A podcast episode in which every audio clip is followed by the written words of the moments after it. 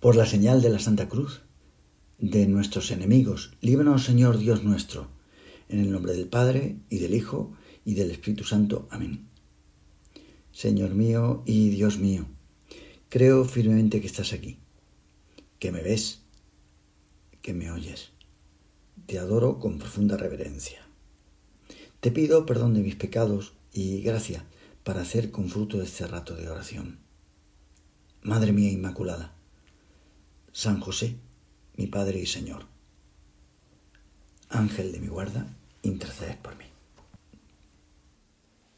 Dice el Salmo, tu palabra es lámpara para mis pasos. Y así es la luz de la fe, que nos llega por la palabra de Dios. La fe que guía nuestro caminar en la tierra. ¿Qué sería si los que estamos aquí no tuviéramos fe? Como tanta gente perdida que ante el dolor, de la enfermedad, no sabe ver el sentido. La fe es como una linterna que nos permite caminar por un valle lleno de oscuridad sin que tropecemos. En la primera tentación, el diablo parece querer atacar la fe,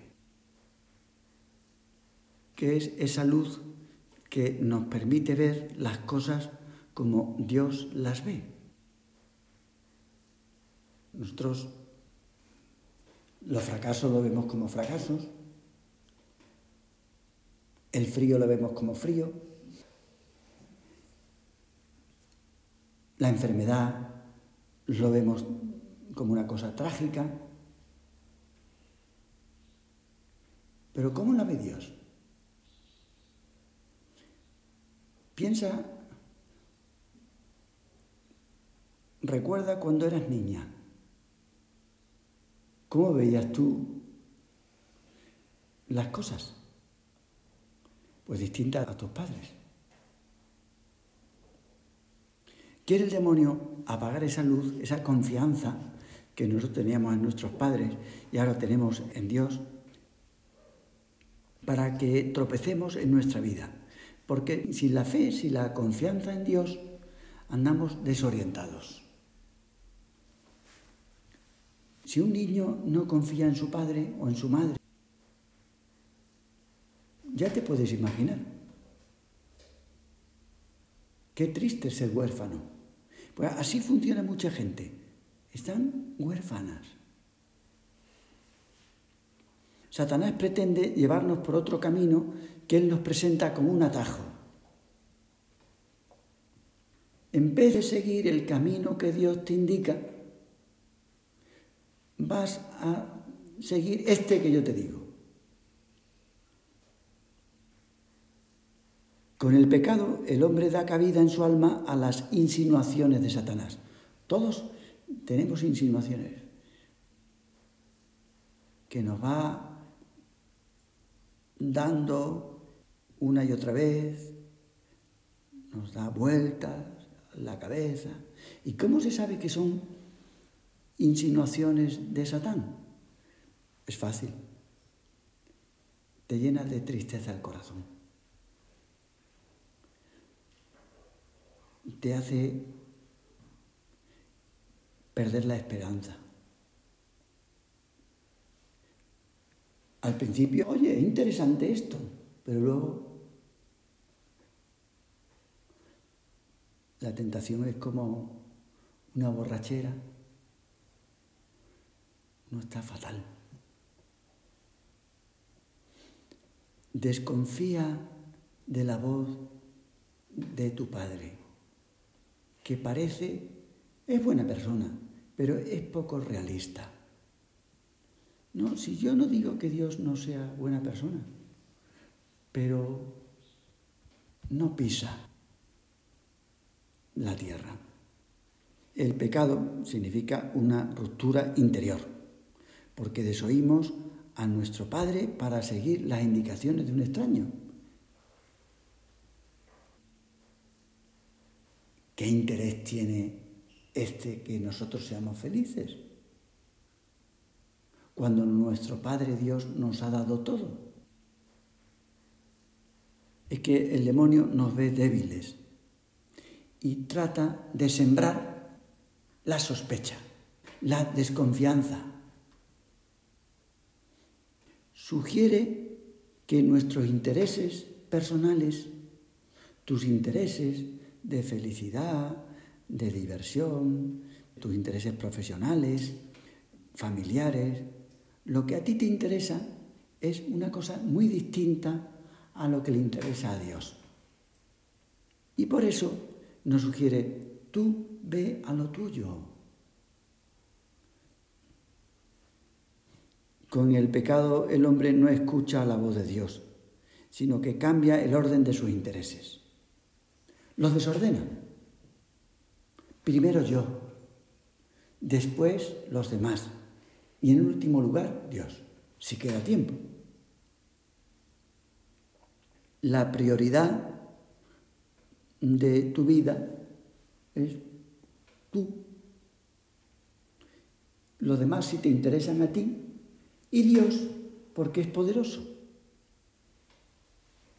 Por eso Satanás pretende que Jesús haga no la voluntad de Dios, sino que busque en primer lugar satisfacer un instinto, una cosa básica. Y se encuentra con que el Señor le corta. ¿Qué es lo que tenemos que hacer? Ante la queja, ante la pasión de enfadarnos, ante todo lo que nos hace mal. Apártate. Hay otro alimento más importante que precisamente proviene de Dios. Si tú quieres que yo satisfaga el hambre de una forma desordenada, yendo por el camino del egoísmo. Escrito está, no solo de pan vive el hombre, sino de toda palabra que procede de la boca de Dios. Satanás no se da cuenta, pero Jesús le sugiere que Él, que Él mismo, es la palabra que procede de Dios y que se hará alimento. Satanás quiere cerciorarse de que si Jesús era Dios, Jesús se lo dice y este hombre no, este, este hombre no, este ser maléfico de la sospecha ni se lo imagina, que Dios pueda acabar ahí, en un cajón. La Iglesia llama a esa presencia de Jesús como pan el misterio de nuestra fe. Por eso estamos aquí junto a esta luz. La palabra de Dios, la Eucaristía y la fe tienen mucha relación. La Iglesia habla del alimento de la palabra y del alimento de la Eucaristía, como de los dos banquetes que se celebran en la misa. El banquete eucarístico con el que nos alimentamos del cuerpo de nuestro Señor y el banquete de la palabra, porque nosotros escuchamos el Evangelio, las lecturas y alimentamos nuestra cabeza. Con la primera tentación, el demonio quiere que Jesús fije su mirada en primer lugar en las cosas de la tierra. Tonto no es. Dice, mira, sí, esto está bien, está bien, pero tú focalízate en estas cosas. Y todo lo que tú puedes, que eres muy poderoso porque eres el Cristo, el Mesías. No sabía que era Dios, pero el Mesías sí. Utiliza todo tu poder, como buena persona que eres, para alcanzar esas cosas que son necesarias para vivir, pero la fe nos indica que no solo las cosas materiales tienen importancia, también hay realidades que no se ven, Por supuesto que el pan, el alimento, eso procede de Dios y del trabajo del hombre, como decimos en la misa. Pero hay otras realidades que proceden de la boca del Creador. Al demonio le interesa debilitar nuestra visión sobrenatural. ¿Cómo va a ser lo mismo una persona que haga oración a otra persona que no lo haga? No es lo mismo. Vosotros estáis viendo gente que no tiene fe. ¿Qué es lo que hace? Ligar, ligar y ligar. Y si queda tiempo, estudiar algo. Porque es normal en una persona de 20 años. ¿De qué se preocupa la gente que no tiene fe? Pues de agradar, de gustar, de arreglarse, de caer bien, sin visión sobrenatural, que es lo que queda en una persona joven. El demonio va a por nuestra visión. Hay que arreglarse, hay que ser personas atrayentes, pues claro, eso no es mal, pero eso no es lo principal de mi vida. ¿Cómo ve Dios las cosas de distinta forma a como lo ven las personas que no tienen esa luz de eternidad. Las heridas contra la fe son profundas, destruyen la raíz. Si uno no tiene confianza en Dios, ya me dirás tú, si no trata a Dios, si vive alejado de Dios. Aunque pudiera haber fruto, porque hay buenas personas, pero perdía la fe, el alma se seca más tarde o más temprano, porque le falta la savia, lo fundamental, lo que da vida. Para que perdamos la fe, la confianza en Dios, para que no nos fiemos completamente, el demonio va a nuestro punto débil. ¿Cuál es nuestro punto más débil? ¿Tú qué piensas? Pues, está claro, la materia. Nosotros somos seres inteligentes y vemos lo que debemos hacer, pero otra cosa es lo que en la vida nos sale. Tú y yo queremos vivir la puntualidad al despertarnos, al acostarnos, queremos trabajar, lo vemos con claridad, que tenemos que seguir un horario, pero luego, ¿qué pasa? Que es que la carne es flaca. Nuestros instintos básicos son los pies de barro que poseemos. Que se nos va la olla muchas veces. ¿Y ¿yo por qué he hecho esto? Pero si yo lo veo con la cabeza, si es que yo no quiero hacer esto. Sí, claro. Pero es que tú tienes puntos débiles. Mira, Jesús no es ajeno a las necesidades materiales nuestras, pero la sitúa en el contexto adecuado y le concede la prioridad que se debe dar. Son cosas importantes, lo humano tiene mucha trascendencia, pero hay cosas por encima. Por ejemplo, pues Jesús alimenta a miles de personas que estaban hambrientas. Eso lo hace Él. Les da pena. Y entonces, ¿cuántos panes tenéis? Pues aquí hay un chico que tiene cinco panes. Bueno, pero ¿eso qué es para tanta gente? Ese hecho prodigioso de la multiplicación de los panes puede considerarse como la preparación de la última cena, en la que el Señor va a instituir este sacramento. Se inicia el milagro permanente de Jesús como pan. Tú y yo pasaremos, pero Jesús se quedará en esta tierra como pan. Vas a Nueva York, allí está, en San Patrick. Vas a Westminster, Londres. Vas a Cancún, allí. Vas a cualquier sitio. Él, como ya había anunciado, se convierte en el grano de trigo. Será el grano de trigo que muriendo daría mucho fruto. Porque la institución de la Eucaristía, ¿qué es lo que hace? Anticipa la muerte de Jesús en la cruz. La anticipa y la renueva, como hacemos en la misa.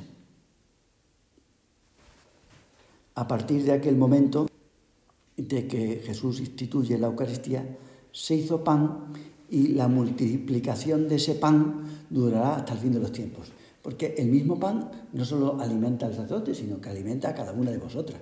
Y ahí va, pero es que se multiplica, claro. Y, y no solo se multiplica en el espacio, sino en el tiempo, siempre. La iglesia vive de ese pan. No solo de pan vive el hombre, sino de toda palabra, y es la palabra, que salió de la boca de Dios y vino a la tierra. De este modo se entiende lo que Jesús dice al tentador con esas palabras tomadas del Antiguo Testamento. El hombre no solo vive del pan material, sino del otro pan, que es la palabra de Dios. De ahí que sea tan interesante que tú y yo recibamos al Señor todos los días que podamos. Él no nos va a obligar, pero no es lo mismo recibirle o no recibirle. De hecho, cuando una persona quiere agradar a Dios, lo que hace es acercarse al sacramento. No es obligatorio comer todos los días, ¿verdad? De hecho, hay gente que no puede. El pan de vida que ha bajado del cielo. Hay gente que le cuesta vencer en su lucha.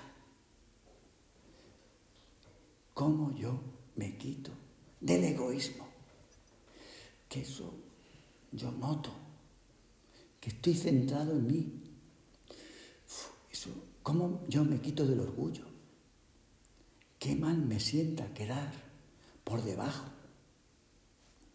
¿Cómo yo venzo la pereza? es que no puedo.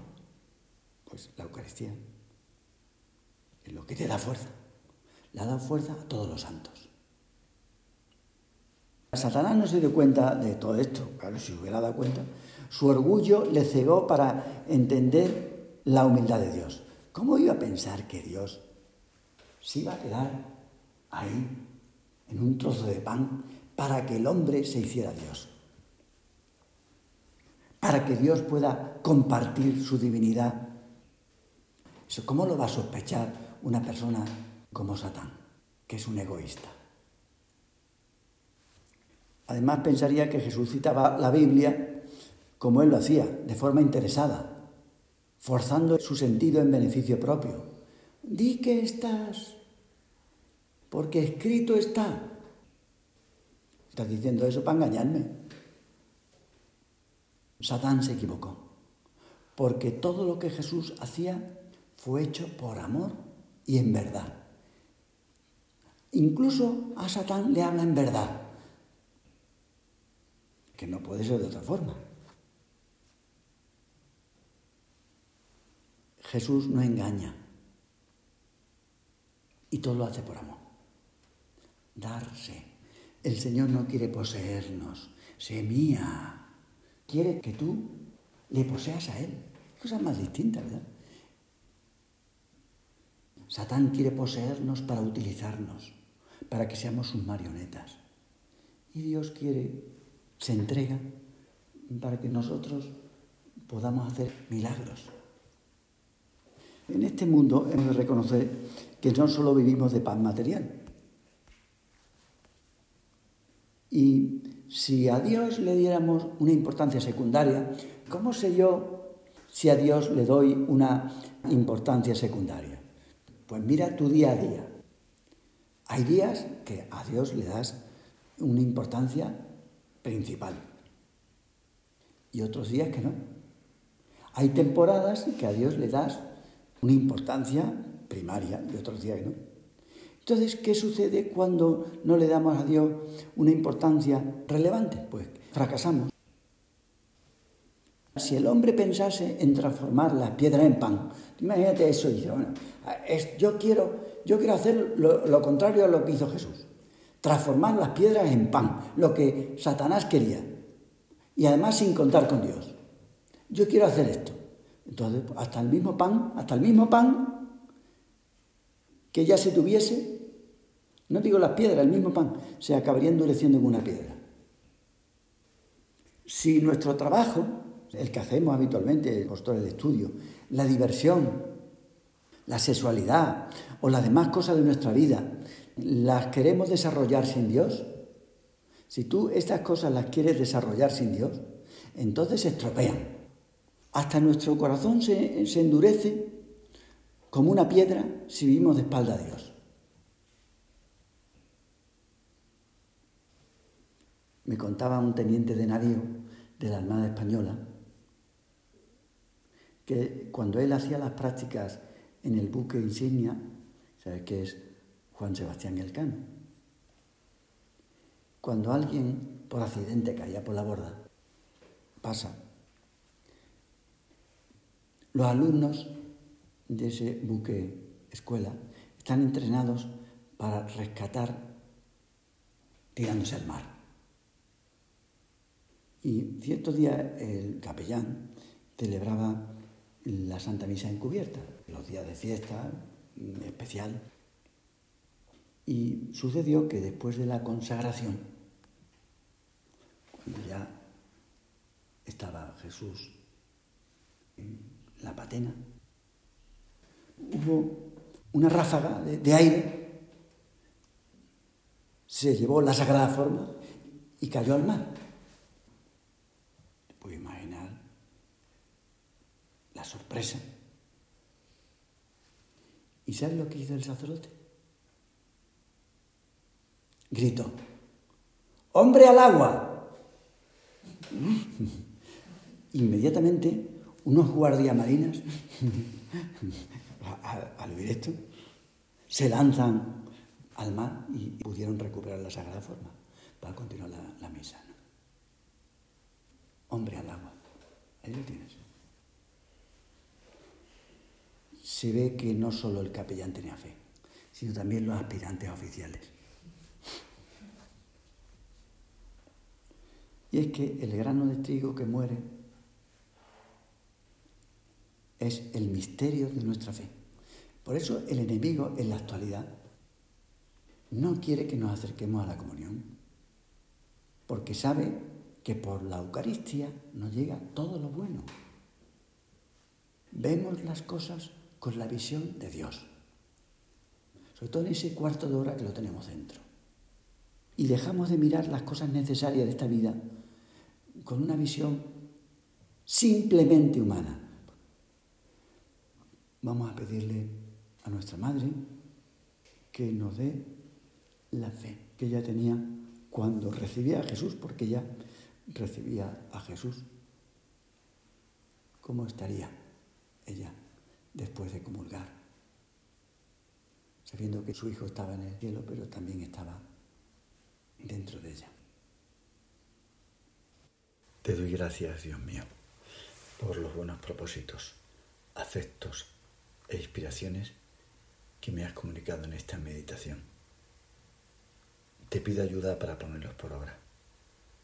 Madre mía Inmaculada, San José, mi Padre y Señor, Ángel de mi guarda, intercedes por mí.